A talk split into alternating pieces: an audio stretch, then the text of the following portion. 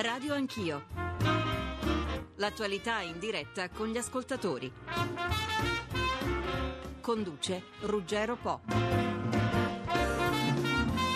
Buongiorno a tutti, è la seconda giornata, come avete sentito, a Strasburgo per il Capo dello Stato che dopo il discorso all'Assemblea plenaria del Parlamento europeo oggi incontrerà gli eurodeputati, mentre a Roma la sua messa in stato d'accusa, chiesta dal Movimento 5 Stelle, arriva in Commissione. Unione, euro, no all'austerità ad ogni costo sono i temi che sono stati affrontati ieri da Napolitano che è stato fatto oggetto di contestazioni da parte della Lega che ha protestato con striscioni e volantini. Stessa Lega che a Montecitorio ha depositato un paio di manette sul banco del governo di fronte al ministro della Giustizia Anna Maria Cancellieri in occasione della discussione sul decreto carceri o svuota carceri se preferite chiamarlo così. Oggi ci sarà il voto finale dell'Aula. Ultimo ma non da ultimo, alla Camera sono pronte le sanzioni per una quarantina di deputati, per lo più 5 Stelle, coinvolte negli incidenti di mercoledì e di giovedì scorsi e Grillo torna a gridare al colpo di Stato. 800 0500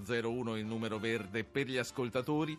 Per intervenire c'è un ascoltatore che ci accompagnerà attraverso tutta la puntata, che ci farà da spirito guida, diciamo. È Antonio Pelliccioni, vive a Granarolo dell'Emilia, è un pensionato. Buongiorno, signor Antonio.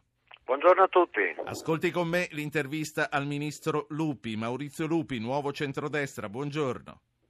Buongiorno, buongiorno a tutti gli ascoltatori. Ministro Lupi, il discorso di Napolitano a Strasburgo a lei è piaciuto? Mi è piaciuto molto e come sempre Napolitano è un punto di riferimento, un punto di unità per tutti noi. Non a caso tutti insieme gli abbiamo chiesto di, in maniera eccezionale di ricandidarsi ad essere per un altro settennato alla guida di questo Paese. Mi sembra che abbia eh, con forza rappresentato i desideri, le aspirazioni e anche la forza di un paese come l'Italia che eh, vuole uscire dalla crisi, che sta iniziando a uscire dalla crisi, ma che eh, vuole un'Europa che sia un'Europa politica, che aiuti le nazioni a tutti insieme a vincere questa grande sfida che purtroppo da sei anni ci prende e ci ha messo in ginocchio. Ecco, Ministro, nel momento in cui diceva tutte queste cose, però sembrava che avesse chiaro lo spettro di una deriva anti-europeista nel voto del prossimo maggio. Eh, sembra che preveda che, appunto, vada come vada, ci sarà un rafforzamento di questi partiti. E ha detto però non ci sarà alcuna ricaduta sui governi nazionali. Lei che di questo governo fa parte, esclude che ci possano essere ricadute dal voto di maggio?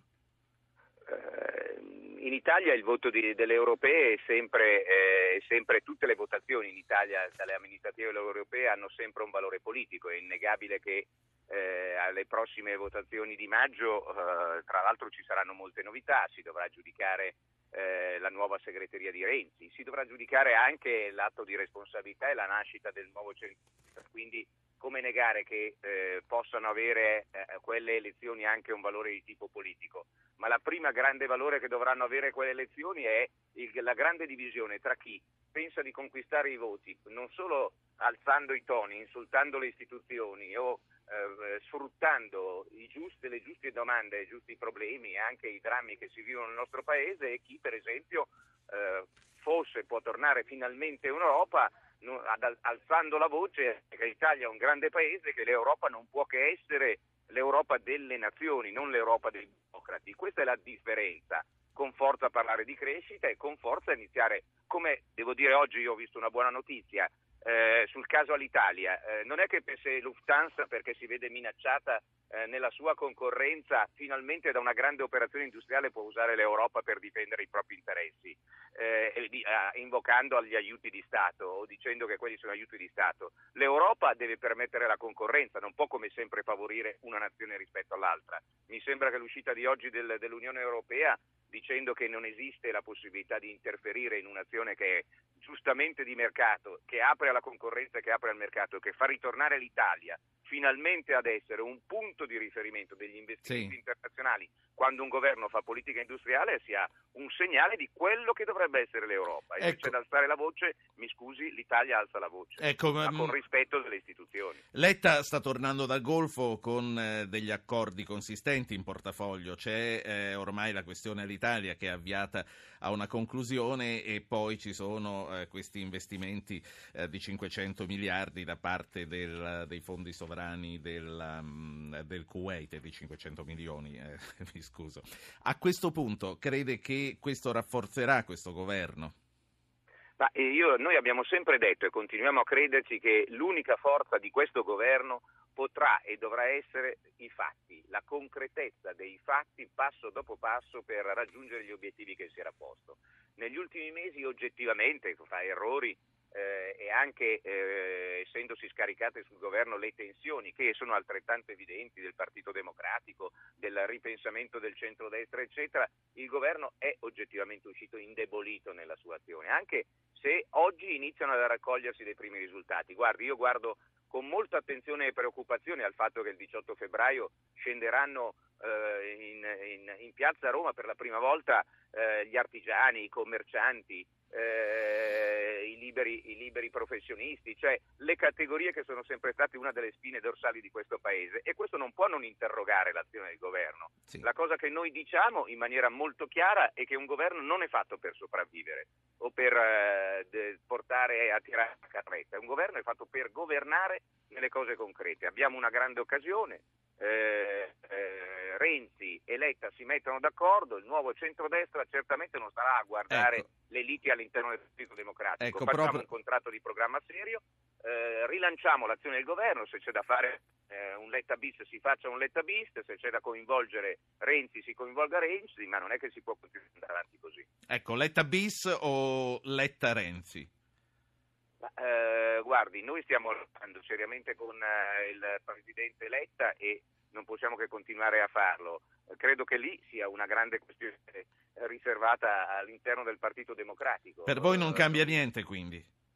No, noi cambia solamente se, se eh, alla fine questo governo non, continua, non, deve poter sopravvivere, non deve potersi scaricare sulle tensioni, ha giuste e legittime ambizioni o confronti all'interno del Partito Democratico. Ultima cosa. Eh, eh, il pensionato che ci stia ascoltando, insomma, di queste continue questioni non gliene frega assolutamente nulla. Quello che gli interessa è, ma questo barlume, il quarto trimestre eh, sarà per la prima volta un trimestre del 2013 più 0,3 alcuni dati su gennaio sono positivi, iniziano a tradursi concretamente nella possibilità di ridare fiato alle sì. imprese, alle famiglie, a chi ha perso il lavoro oppure no? Su questo noi dobbiamo paragonare. Ecco, non, non, se ne vada, sentiamo il pensionato se ha una domanda da fare. Signor Antonio, eh, ha una domanda da fare al Ministro Lupi, al nuovo centrodestra?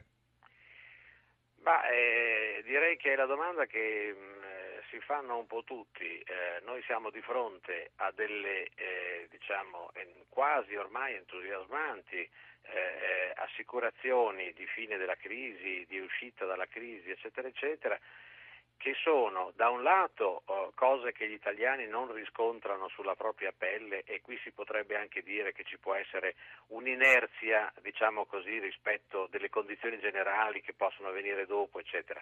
Ma dall'altro queste cose sono, questi, questi dati, queste affermazioni sono continuamente smentite da chi ha i numeri in mano, dall'Istat, eccetera. Quindi io temo molto eh, per la mia prima, eh, per prima per la mia fiducia e anche per la fiducia degli italiani. Sì. Eh, Ministro Lupi. Ma, eh, poi i fatti sono più grandi delle, delle, parole e delle opinioni. È evidente che usciamo, eh, l'ho detto anche prima, da, da, sei anni drammatici che continuano ad esserci, tra l'altro in particolare per chi, è, per chi in prima persona li ha sofferti e li vive ogni giorno. Io credo però che noi non dobbiamo illuderci, ma dobbiamo, ed è la ragione per cui è nata il nuovo centrodestra, è esattamente questo, assumerci la responsabilità, mettere la faccia con questioni e fatti molti concreti, iniziare a vedere se si riesce a intravedere sì. la luce. Questa è la sfida, vi faccio un esempio, abbiamo lavorato per, c'era il tema della certezza dei contratti sulle autostrade, sono state aumentate le tariffe, stiamo lavorando in questi giorni perché abbiamo detto che da febbraio si, si aiuti concretamente con gli abbonamenti, ne abbiamo parlato anche a Radio Anch'io, una categoria che è quella dei pendolari. Ecco, questo un fatto concreto.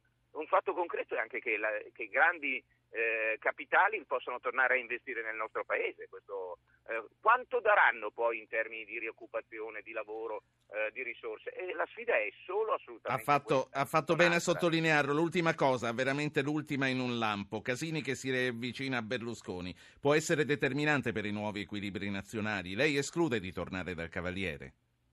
No, noi eh, non è che abbiamo fatto per scherzo, noi crediamo che il, anche nel centrodestra ci può essere una nuova classe dirigente che è capace di guardare al futuro e di sfidare la sinistra e Renzi.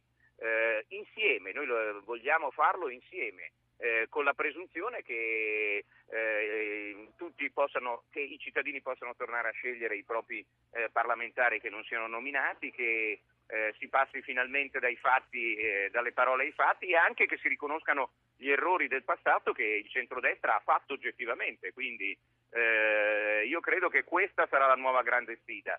Diversi, eh, sono convinto che il nuovo centrodestra sarà un pilastro fondamentale dell'alleanza del, del, del, del centrodestra e eh, però finalmente capaci di dire sì. che non ci sono solo valori, ma ci sono anche azioni concrete. Grazie, grazie a Maurizio Lupi grazie che è Ministro delle Infrastrutture, Nuovo Centrodestra. Buon lavoro, grazie. buona giornata Ministro. Matteo Salvini, Lega Nord, segretario, buongiorno. Buongiorno a lei, ci ascolta. Ieri la vostra protesta sia a Roma sia a Strasburgo, ma ne valeva la pena di lavare in pubblico i panni sporchi e contestare il capo dello Stato su un palcoscenico internazionale? Guardi, ne vale la pena se penso ai 4 milioni di disoccupati, agli imprenditori che si suicidano, agli agricoltori che stanno chiudendo le stalle e ai giovani che vanno all'estero per cercarsi un futuro. Chi ancora difende questa Europa fondata sulle banche, sugli spread, sulla finanza e questo euro che è una moneta criminale o è ingenuo o è in malafede e quindi ovunque qualcuno mi venga a dire che non si può fare nulla e l'euro non si tocca, in questo caso ci sarà un leghista in Italia o nel mondo che alzerà la mano e dirà no, riprendiamoci il lavoro. Quindi mi spiace che Napolitano abbia fatto il solito discorso retorico non si può tornare indietro. È come quando uno si sta avviando a un burrone e gli dicono fermati, guarda che ti, ti stai spiaccicando, fra, fra, un quarto d'ora muori. No, non si può tornare indietro. I disastri dell'euro mi sembra siano evidenti anche a mio figlio che ha dieci anni. Quindi mi, mi, sembra di capire che le porte sono chiuse, insomma non c'è alcun punto di contatto fra le vostre posizioni, fra un presidente che definisce veletarie anacronistiche le posizioni di voi che volete uscire dall'Europa e dall'euro. Ma guardi, ci sono sette premi Nobel per l'economia. Se un ascoltatore adesso è in macchina, incasinato e arrabbiato con la politica, non si fida dei politici, quando arriva a caso in ufficio, se va su Google, sul motore di ricerca, e digita Nobel Euro Patacca, non esce un leghista brutto, cattivo, escono sette premi Nobel per l'economia, da Krugman a Stiglitz, Amartya Sen, Pissarides, Mirlis, che dicono che questo euro non ha né capo né coda, che sta massacrando l'economia e che uscirne, soprattutto da parte dell'Italia, è utile, non, non è un'ipotesi, ma è utile, è vantaggioso adesso.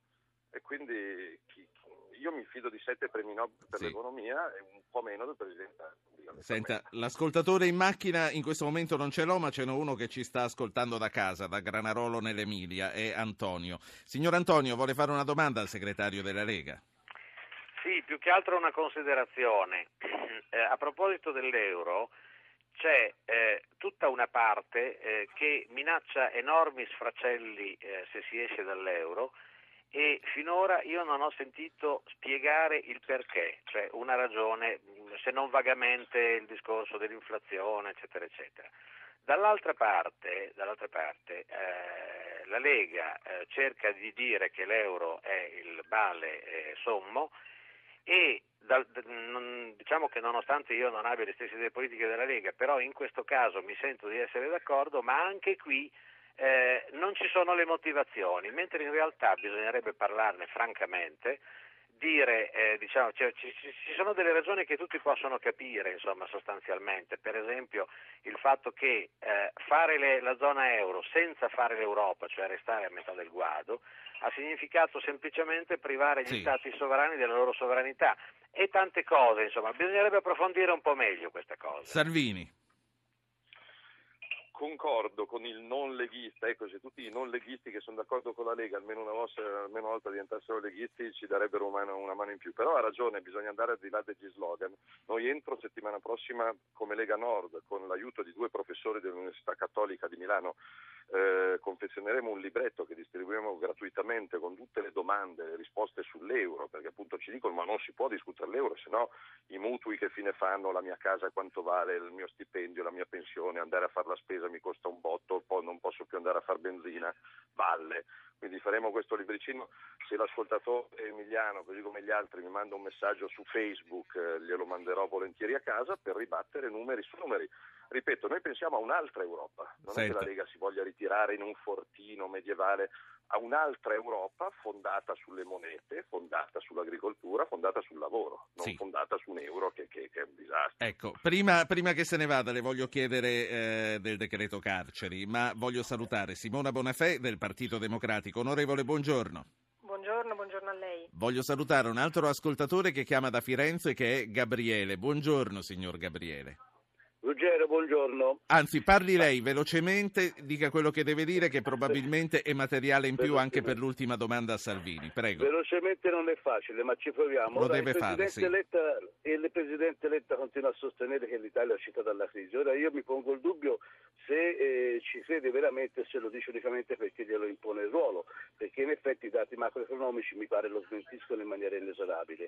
Allora, sostiene che, eh, Letta sostiene che i 500 milioni messi a disposizione dal Fondo Sovrano degli Emirati Arabi eh, sono la dimostrazione che credono nel futuro del nostro Paese. Ora io domando anche ai suoi ospiti eh, come è possibile credere in uno Stato che da solo genera il 50% del costo della corruzione dell'intera Unione Europea?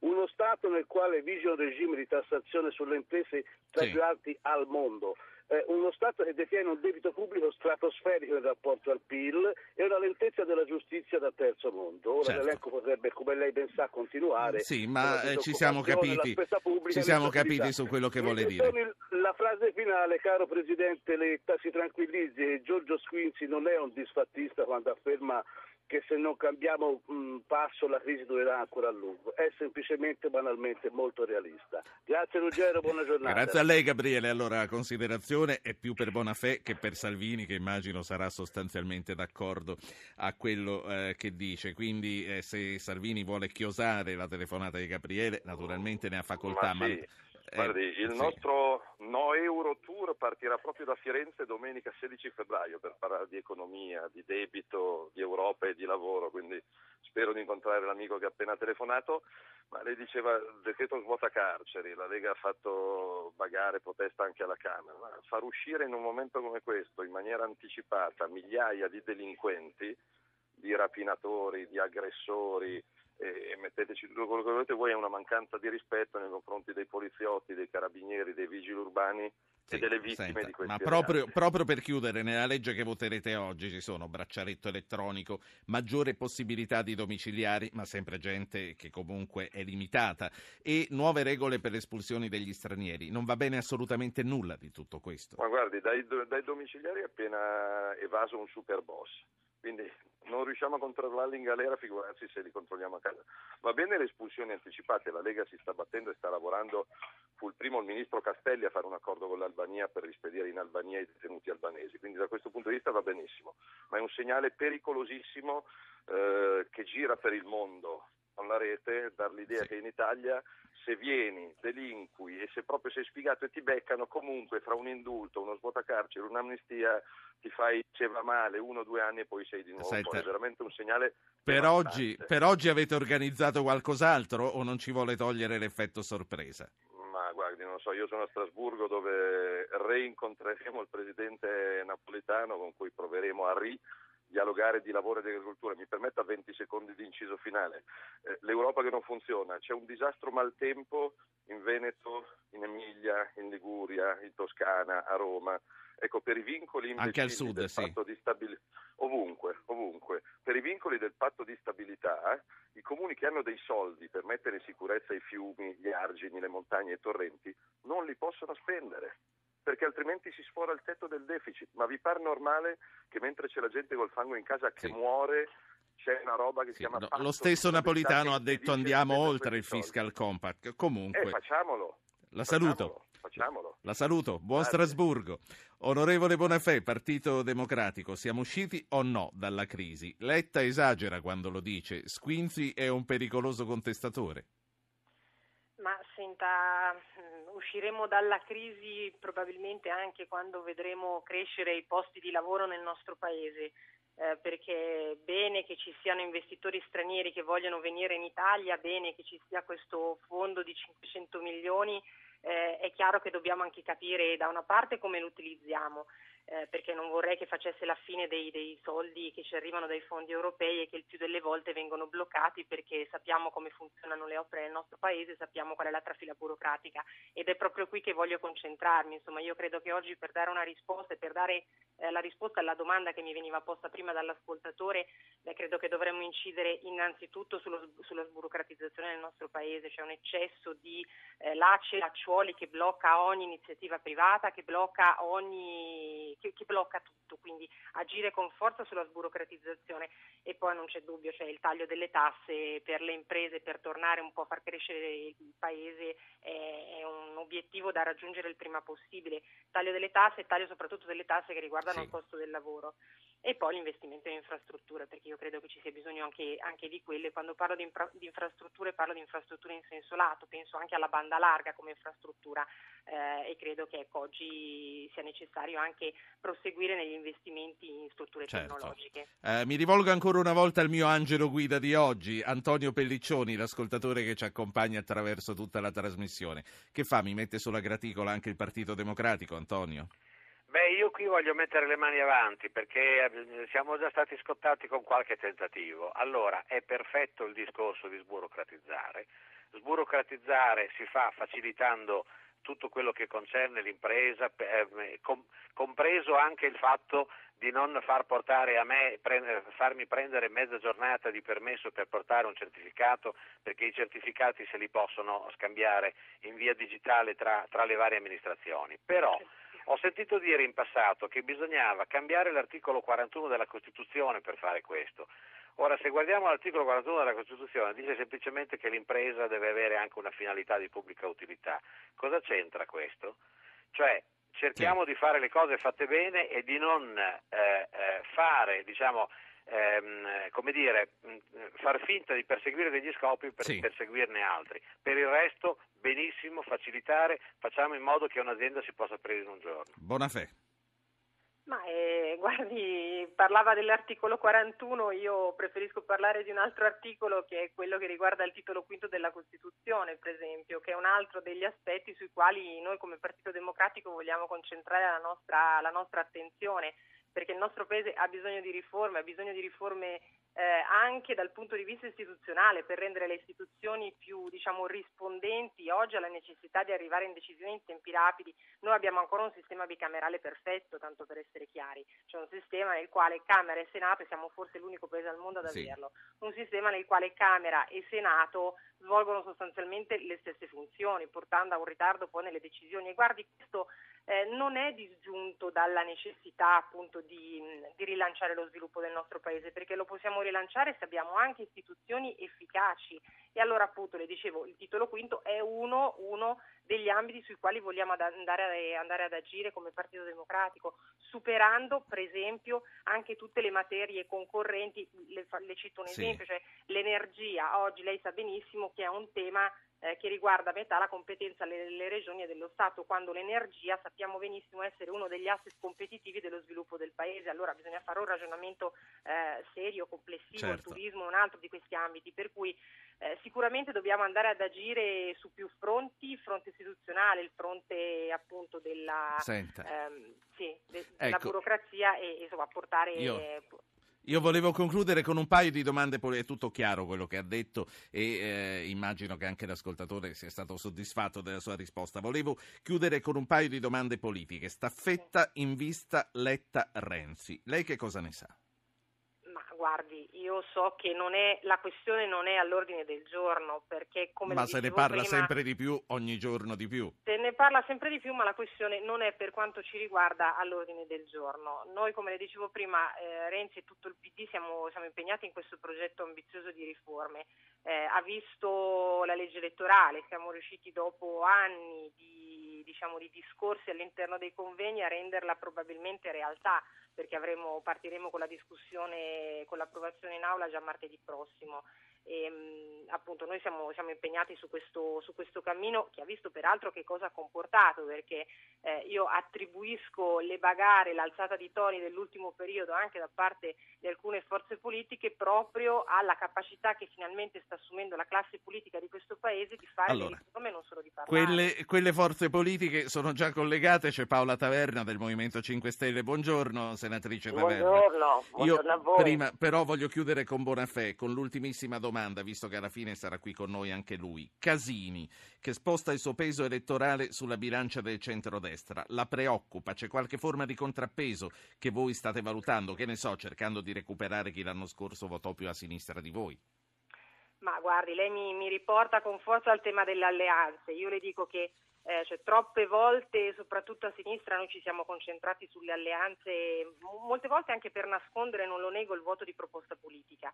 Allora, io penso che vada un po' ribaltato il ragionamento, cioè prima dobbiamo decidere che cosa vogliamo dire agli italiani, che cosa vogliamo fare sul lavoro, sull'economia, sui diritti civili, qual è la nostra proposta, quindi mettere al centro la proposta e poi... Dopodiché chi ci sta ci quindi, sta le alleanze si fanno per condividere un percorso, non contro qualcuno e quindi insomma, penso salute. che sia un tema assolutamente importante ma che venga dopo, dopo quella che è l'analisi della proposta che vogliamo, che vogliamo portare La saluto, Paola Bonafè, Partito Democratico, grazie e alla prossima. Arrivederci. Paola Taverna, 5 Stelle, prima della pubblicità una domanda gliela voglio fare. Grillo Prego. che torna a evocare il colpo di Stato, Renzi che scherza e dice è il tredicesimo in un mese. Ma c'è o non c'è questo colpo di Stato? E nel caso caso per opera di chi? Dello Stato stesso?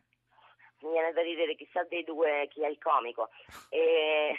C'è, ma sì, c'è un colpo di Stato. Quindi, quindi, Grillo, quindi Grillo la fa ridere. No, eh, ah. sinceramente ah. mi sembra che la battuta stavolta sia stata fatta da, da Renzi, certo. che, ah, che ah, dice del tredicesimo come se fosse una battuta. No, no, cioè, secondo me c'è un colpo di Stato ben interpretato dallo Stato stesso. Vediamo eh, quello che è successo alla Camera e se una forza di opposizione viene definita eversiva da un Presidente della Camera che non sta eh, mettendo in atto la Costituzione ma una norma che non esiste, una prassi che non è mai avvenuta, domandiamoci un po' come stanno andando le cose. Sì, la, la sento ancora un po' polemica col Presidente della Camera, quindi non è una vicenda chiusa come dice Boldrini una vicenda chiusa laddove noi potessimo sentirci di nuovo garantiti eh, nello svolgimento delle nostre eh, legittime funzioni all'interno della Camera. Mi dispiace, ma il Presidente Boldrini ha, ha, ha detto eh, parole che eh, mettono in evidenza quella che ormai è la sua imparzialità sì. e credo che sia un requisito indispensabile per il Presidente della Camera invece essere super partes. Taverna, eh, 5 Stelle, Prego. ci sono un paio d'ascoltatori che sicuramente vogliono parlare con lei, ci sono altre domande che le devo fare io ma c'è la pubblicità che incombe. Resti lì un minuto e mezzo e torno da lei. Paola Taverna, Movimento 5 Stelle, collegata con noi, nel frattempo è arrivato anche Benedetto della Vedova di Scelta Civica. Senatore, buongiorno. Buongiorno. Però ci sono due ascoltatori che sono il nostro accompagnatore di giornata, Antonio Pelliccioni da Granarolo dell'Emilia e Andrea da Acquiterme. Prego, soprattutto per i 5 Stelle, Antonio e Andrea. Comincia Andrea. Buongiorno Ruggero, buongiorno a tutti. Guardi, io sono un imprenditore, sto parlandole della mia azienda.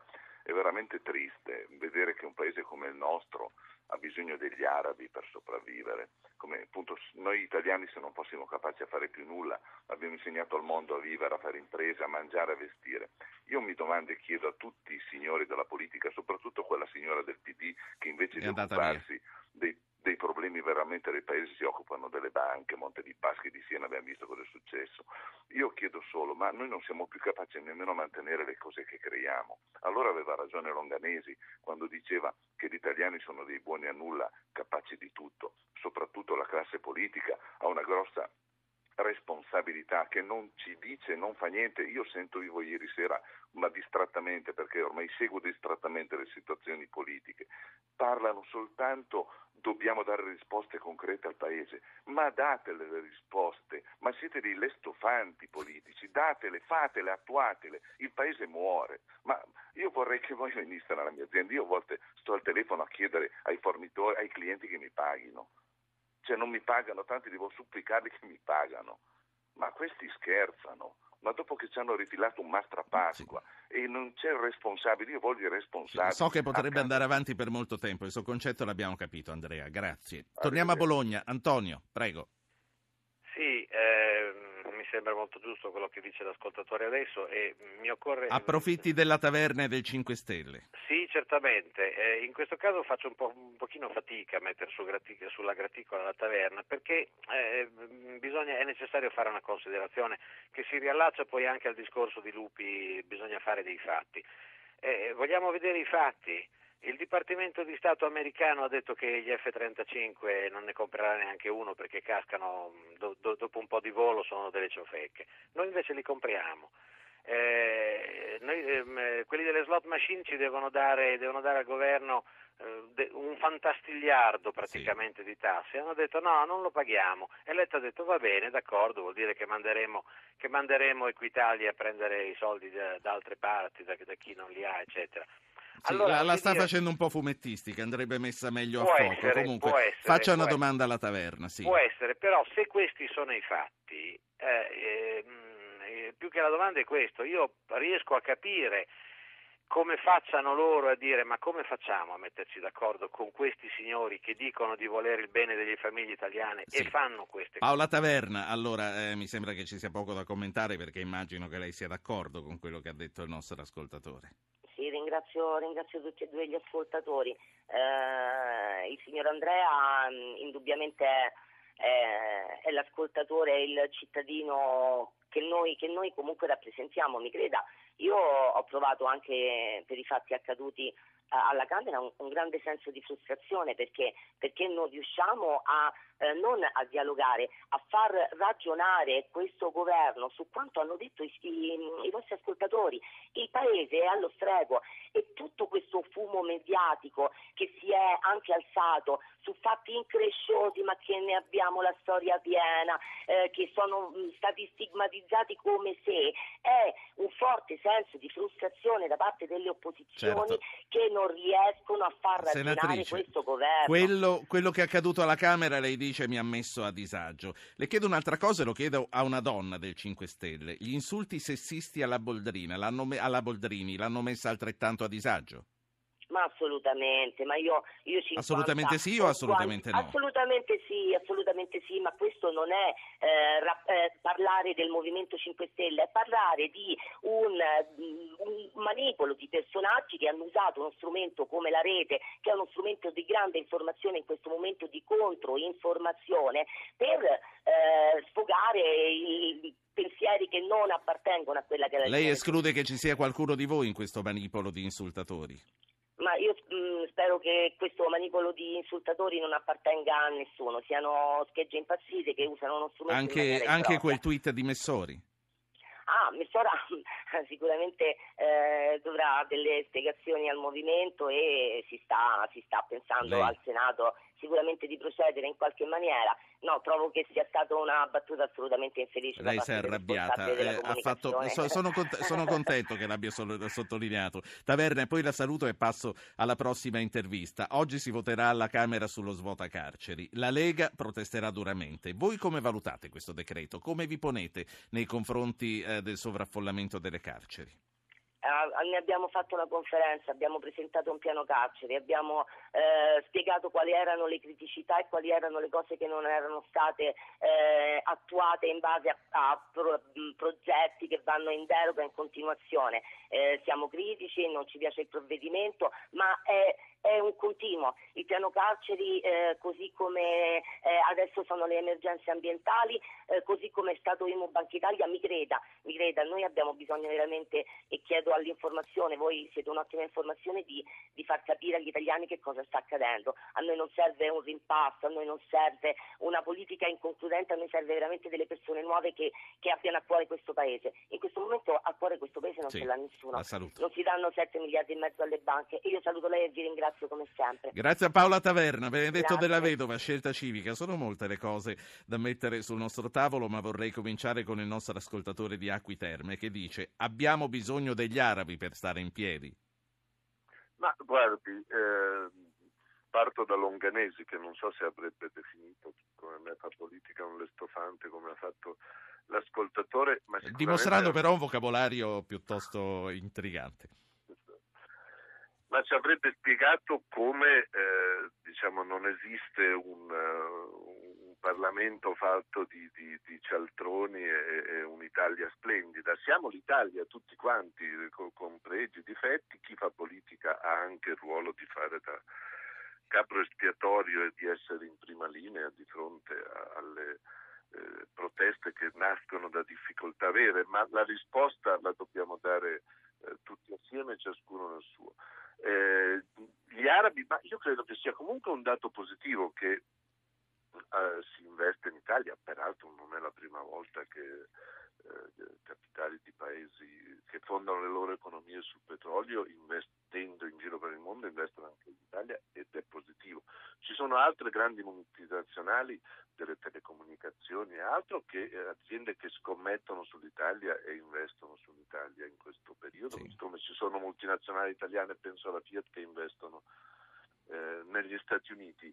Eh, io credo che eh, bisognerebbe essere un po' meno manichei della mia collega eh, Taverna, eh, mi permetto di rivendicare nel mio piccolo eh, anch'io di avere a cuore il destino del paese, dei nostri figli e di lavorare esattamente Senta. per quello. Poi confrontiamoci, confrontiamoci non su chi assalta i banchi del Parlamento eh, con più agilità, ma confrontiamoci eh, o- obiettivamente sui contenuti dei provvedimenti e eh, io credo che questo sia il modo più serio.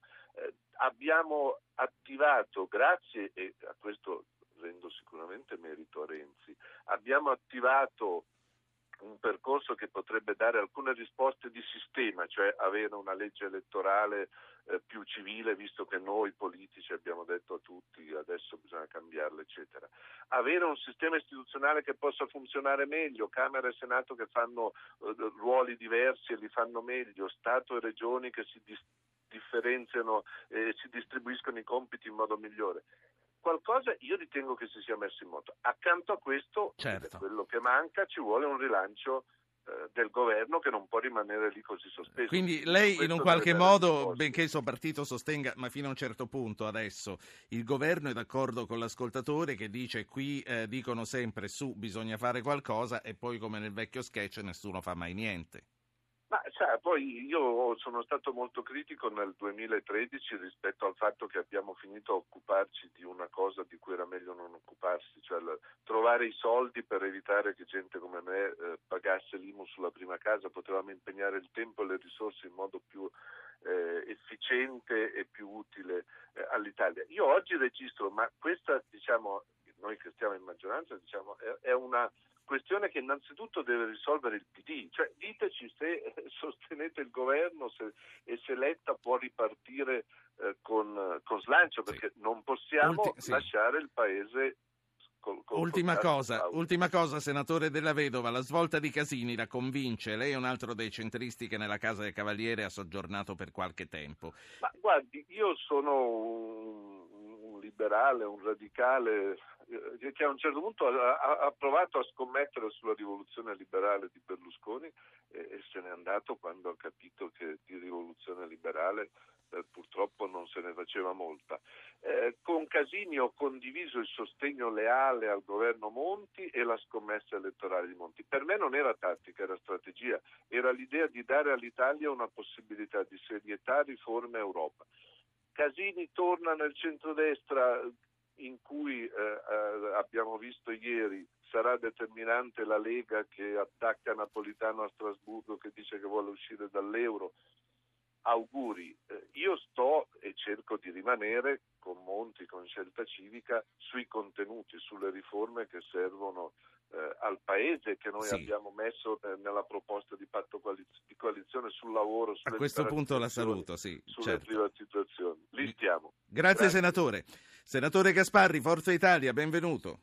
Buongiorno. a lei, buongiorno. Questa rivoluzione eh, liberale che della vedova sognava e che non ha trovato e che l'ha eh, indotto a spostarsi più verso il centro, lei pensa che, che ci sia nel, nel nuovo centro, nel, nel vostro centrodestra? Gasparri eh, non lo sento più, dove è finito? Gasparri c'è? Credo che eh, lo debbano richiamare, gli rifaremo la domanda e allora torno ad Antonio Pelliccioni, che è il nostro ascoltatore del giorno. Eh, come valuta, eh, signor Antonio, eh, le considerazioni che ha fatto un centrista come Benedetto della Vedova? Ma tutto sommato diciamo in maniera estremamente equilibrata. Eh, estremamente equilibrate. Di, per quel che riguarda il decreto svuota carceri, eh, mi veniva in mente che Senta, forse... Eh, le dispiace se la interrompo, è tornata la linea con Gasparri e, e, vorrei sfruttare al meglio questi ultimi 15 minuti che mi restano, tra l'altro dovrebbe essere in arrivo sì, sono, anche... sono, sono qua, pronto? Eccola Gasparri, allora... Non vol- so dove eravamo, siamo persi. Allora, Della Vedova è una simpatica persona. Radicali, Forza Italia, Fini, Monti, dovunque ha portato consigli e vediamo che fine ha fatto Fini con i suoi consigli. Monti che fine ha fatto con i suoi consigli. Dei consigli di Della Vedova ne facciamo volentieri a meno. Sa qual è il problema? Oggi ci sarà un convegno a Roma in ricordo di Pinuccio Tatarella e ne parleremo. Molti hanno pensato di fare il polo moderato alternativo alla sinistra deberlusconizzato, sa come quei comuni che mettevano il cartello comune denuclearizzato. Dopodiché eh, questi tentativi sono tutti falliti. Il tentativo di Fini fallito con lo 0%, il tentativo di Monti sostenuto dalla Merkel, dal PPE, dal Corriere della Sera, dalla Confindustria, dalla CISL, da tutti, fallito miseramente.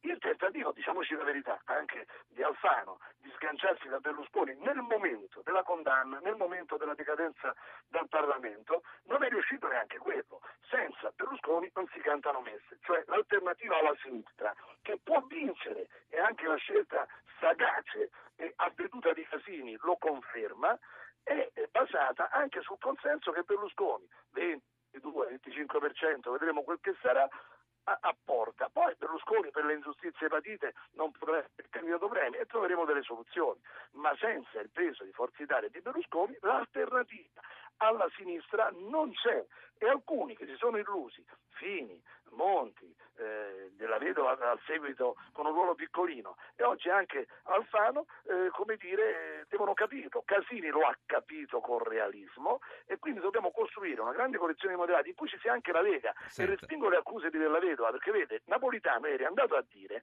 che la politica dell'austerità dell'Europa è sbagliata. Io non sono per l'impeachment a Napolitano, lo rispetto, l'ho perfino votato Presidente l'ultima volta, non la volta precedente, ma un rapporto di grande franchezza e dico a Napolitano che è andato ieri a Strasburgo a parlare contro l'austerità europea, ma ha messo in piedi il governo Monti che ha attuato le politiche più miopi e ottuse dell'Europa. Ieri quindi plaudo che dopo l'autocritica di Casini sì. abbiamo avuto l'autocritica di Napolitano. Ma Casini lo state veramente aspettando tutti a braccia aperte? Io ho con lui un cordiale rapporto, poi siamo stati insieme nei giorni scorsi nella missione in India dove siamo andati ad occuparci dei nostri marò, quindi abbiamo parlato a lungo e credo che lui con realismo eh, abbia preso atto che il terzo polo centrista non c'è più, che c'è un polo di protesta rabbiosa, deleterio, eversivo, pericoloso per il paese, quello di Grillo, sì. da isolare, c'è poi il centro-sinistra e il centro-destra. Il terzo polo, oggi Mario Mauro fa una patetica intervista sul Corriere della Sera in cui dice ad Alfano non andare con Berlusconi, alleati con me e Mario Mauro, altro simpatico. Le stesse cose le ha dette qui ieri mattina, tra l'altro. Sì. Ma lei che è un osservatore avuto, ora uno si allea con Mauro, Mario Mauro o anche con Dalla Vedova, uno c'ha lo 0,1, uno c'ha uno 0,1 pure lui, o forse meno, poi arriva un terzo e fanno il 3,7 col morto. Ma Senta, vengano a vincere con l'Unione noi, moderati. Noi stiamo parlando di Pier Ferdinando Casini e come direbbe la divina Pier Ferdinando Casini è qui. Buongiorno senatore Buongiorno. Casini. Buongiorno Casini, ciao. Senati eh, Casini eh, non poteva non sorprendere la sua decisione di riavvicinarsi a Berlusconi dopo le divisioni profonde del 2008 e eh, Casini, lo sappiamo, non fa nulla di meno che ponderato.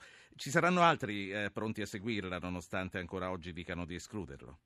Ma guardi, eh, prima di tutto vorrei riportare dal gossip alla cronaca politica l'evento.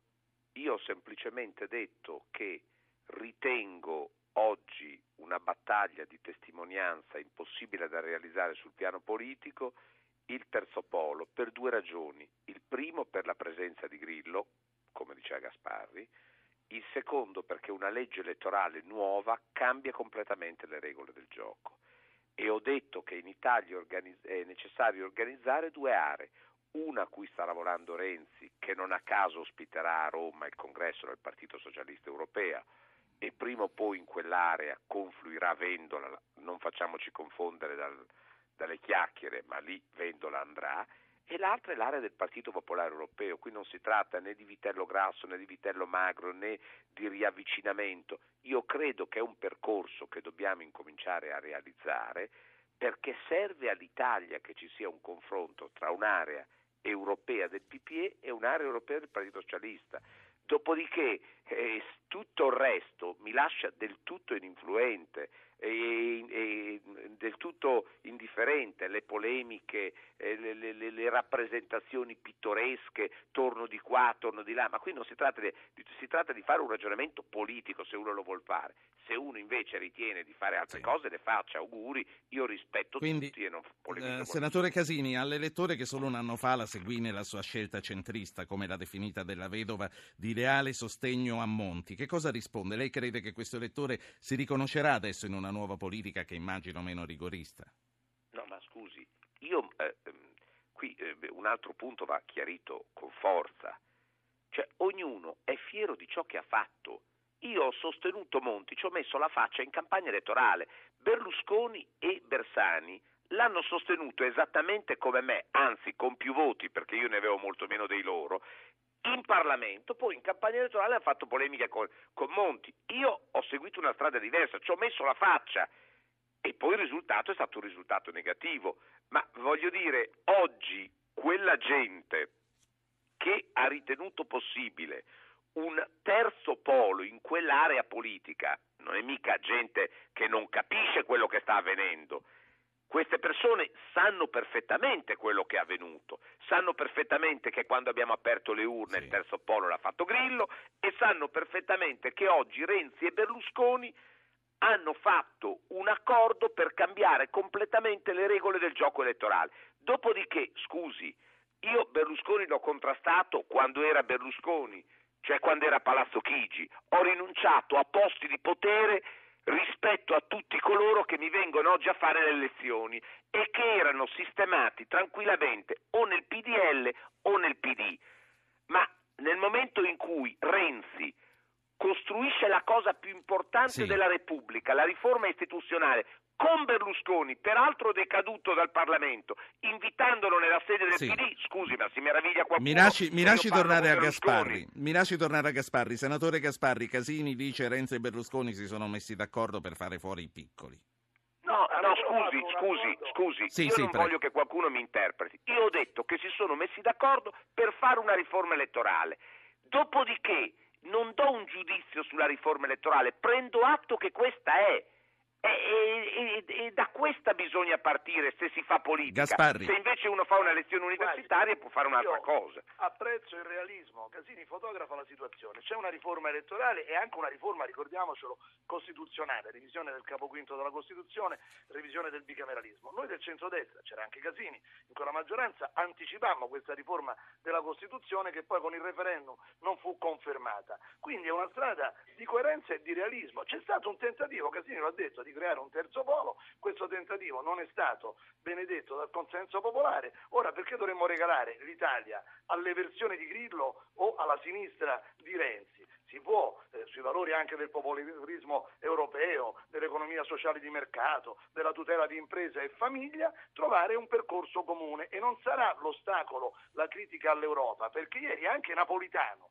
che è stato, come dire, eh, mallevatore di alcune fasi politiche, ma lo dico senza offesa, con realismo, ha detto sì. che la politica europea di austerità è sbagliata e va corretta. Quindi la Lega sbaglia a fare la sceneggiata, tuttavia oggi quella politica europea è messa sotto accusa anche da Napolitano ed altri. Quindi io credo che con Casini, con tutti coloro che sono alternativi alla sinistra, si debba ragionare con realismo. Non ci sono abbiure da chiedere, è il realismo dei fatti che ci porta a confrontarci. Gasparri. Poi, le cose avranno sviluppo gruppi, io ne sarò lieto. Quindi... tutto con grande chiarezza, dignità, trasparenza da parte di tutti. Quindi anche a lei mi definisce eversivo Grillo? Sì, guardi, è veramente un atteggiamento pazzesco. Quello che viene fatto sulla rete, sui blog e anche in Parlamento è incredibile e ha anche una rilevanza di tipo penale. Guarda, io ho fatto opposizione, ho fatto manifestazioni, ho ricordato giorni fa che una volta fui squalificato per tre sedute per aver lanciato un fascicolo per aria a Montecitorio dal mio banco seduto sì. e ho accettato la sanzione. Quello che hanno fatto questi signori in proporzione dovrebbe comportare... Quel, quel fascicolo per aria dove cadde che non me lo ricordo? Per terra, non ha, non ha ah, fatto danni a nessuno, ma accettai eh, diciamo, la sanzione, ma rimasi al mio posto. Questi sono scesi eh, per aggredire governo, presidenza e altro, e poi quello che accade sul blog. Ma c'è questo Messori di cui io ignoravo l'esistenza. Scrive cose demenziali del portavoce del gruppo. Io porrò il problema. Ha detto la taverna che non è d'accordo e che farà di tutto per farlo io, richiamare. Guardi, da vicepresidente del Senato porrò il problema perché se è un portavoce di un gruppo del Senato non può svolgere questa funzione e se no allora qualcun altro domani chiamerà quelli della banda della Magliana a fare da portavoce. Casini, mi dica lei se Grillo è eversivo. Eh, non sono eversivi gli elettori di Grillo, sono molto scontenti della politica e di noi. Eh, l'interpretazione che ne dà il gruppo dirigente è molto pericolosa, io sono d'accordo con Gasparri. Peraltro sono d'accordo anche su un punto, che se vogliamo contrastare per le prossime elezioni europee il populismo anti-europeo, dobbiamo esattamente fare il discorso che ieri ha fatto Giorgio Napolitano a Strasburgo. Questa Europa deve cambiare perché se viene percepita dai cittadini solo come l'Europa del rigore, sì dei tecnocrati e dei parametri dei conti pubblici e non si occupa dei giovani disoccupati e della crescita, è un'Europa che finirà per far vincere gli anti-europei. Grazie, grazie, vi saluto tutti e due, saluto grazie Pier Ferdinando Casini, saluto Mauri- Maurizio Gasparri, uh, saluto Antonio Di Lugo che voleva intervenire, un altro ascoltatore, ma io ho, ho, un minuto e poi voglio salutare anche chi ci ha accompagnato per tutta la giornata, e un altro Antonio, e sta lì vicino a Lugo perché è Granarolo dell'Emilia. Antonio Di Lugo, che, che, che facciamo? Ci rimandiamo la prossima volta? Va bene. come, come, come, va oggi a Lugo? Piove? No, è venuto fuori il sole un attimo fa. La saluto.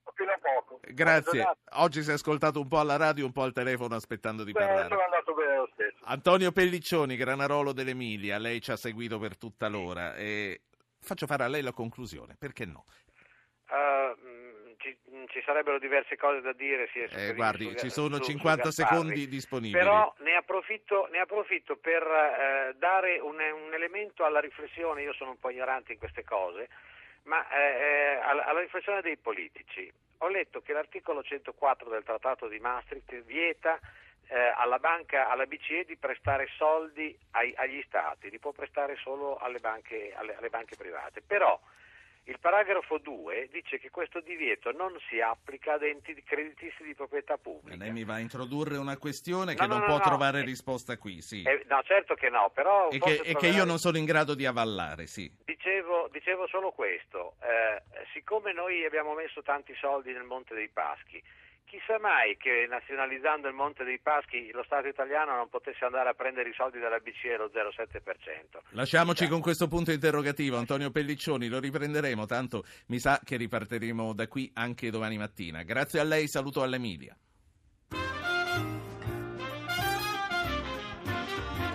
Avete ascoltato Radio Anch'io, ha condotto Ruggero Po, regia di Anna Posillipo, assistenti al programma Alberto Agnello, Valentina Galli, Francesca Mechelli, coordinamento tecnico Fabrizio Rocchi e Antonello Piergentili. Potete iscrivervi alla mailing list e ricevere le anticipazioni. Sulla trasmissione del giorno, scrive, del giorno dopo scrivendo a radioanchio.it, archivio puntate e podcast su www.radioanchio.rai.it, pagina Facebook Radio Anch'io Radio 1 Rai.